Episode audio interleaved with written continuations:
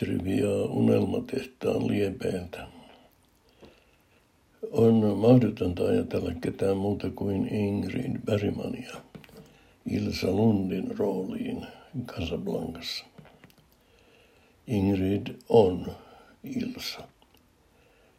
Mutta Bergman ei ollut tuottajan first choice Ilsan rooliin. Sitä tarjottiin ensin Rita Hayworthille, joka kuitenkin kieltäytyi. Onneksi. Käsi ylös. Kuka muistaa vielä Tom Selleckin? Hän esitti yksityisetsivä Magnumia samannimisessä T V-sarjassa. Sarja oli kesken, kun Selleckille tarjottiin Indiana Jonesin roolia kadonneen aarteen metsästäjissä.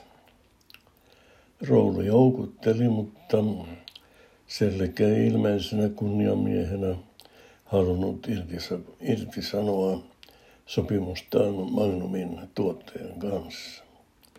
Niinpä tuo ikoninen rooli meni sitten Harrison Fordille. Fordin toinen kuuluisa rooli on Han Solo Tähtien sodassa. Ja jälleen on vaikea ajatella, että roolissa olisi joku muu, kuten esimerkiksi Al Pacino. Hänelle Han Solon roolia kuitenkin tarjottiin, mutta hän kieltäytyi. Onneksi, voiko taas sanoa. Gary Cooper oli alun perin taidemaalari ja Pablo Picasson läheinen ystävä. Elokuvassa Sheriffi Cooper oli jo viisikymmentäyksivuotias ja Grace Kelly vasta kaksikymmentäkaksi. Kemia heidän välillään toimi kuitenkin hyvin. Olisiko se toiminut myös Ann Baxterin, Olivia de Havillandin tai Ginger Rogersin kanssa? Heitä Grace Kellyn rooliin nimittäin harkittiin ennen häntä. Groucho Marxin suuhun on pantu replikin: tunsin Doris Dayn jo ennen kuin hän oli neitsyt. Doris Day hylkäsi missis Robinsonin roolin Miehuskokeessa, koska se ei sopinut hänen puhtoiselle imagolleen. Rooli meni sitten Anne Bancroftille, joka palkittiin parhaan naisnäyttelijän Oscarilla. Mel Gibsonilla on kaksisuuntainen mielialahäiriö ja hevosenkäkä munuainen, jos se nyt ketään kiinnostaa. Australialainen Gibson oli ensimmäinen valinta Maximuksen rooliin Gladiatorin elokuvassa, mutta rooli meni kuitenkin uusseelantilaiselle Russell, Russell Crowelle. Niin uskomattomalta kuin se kuulostaakin, Leonardo DiCaprio ei ollut ensisijalla Jack Dawsonin rooliin Titanicissa. Rooliin ajateltiin ensin Matthew McConaugheyä, mutta Leolle se kuitenkin lopulta meni. Ja hyvä niin.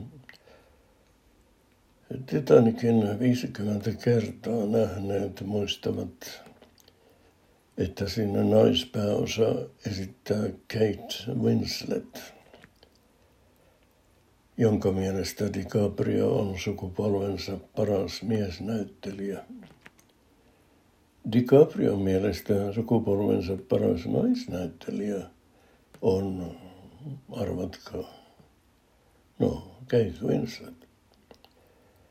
Nimen Meg Ryan anagrammi on Germany, mikä on todella triviaali tieto. Megin tähti statusta ilmentää se, että hänen mukaansa on nimetty yksi asteroidikin. Ryanin tähti loisti kirkkaimmin tuhatyhdeksänsataayhdeksänkymmentäluvulla, jolta muistetaan muun muassa elokuva Unet on Seattleissa. Kun Harry tapasi Sallyn, on jo vuodelta tuhatyhdeksänsataakahdeksankymmentäyhdeksän.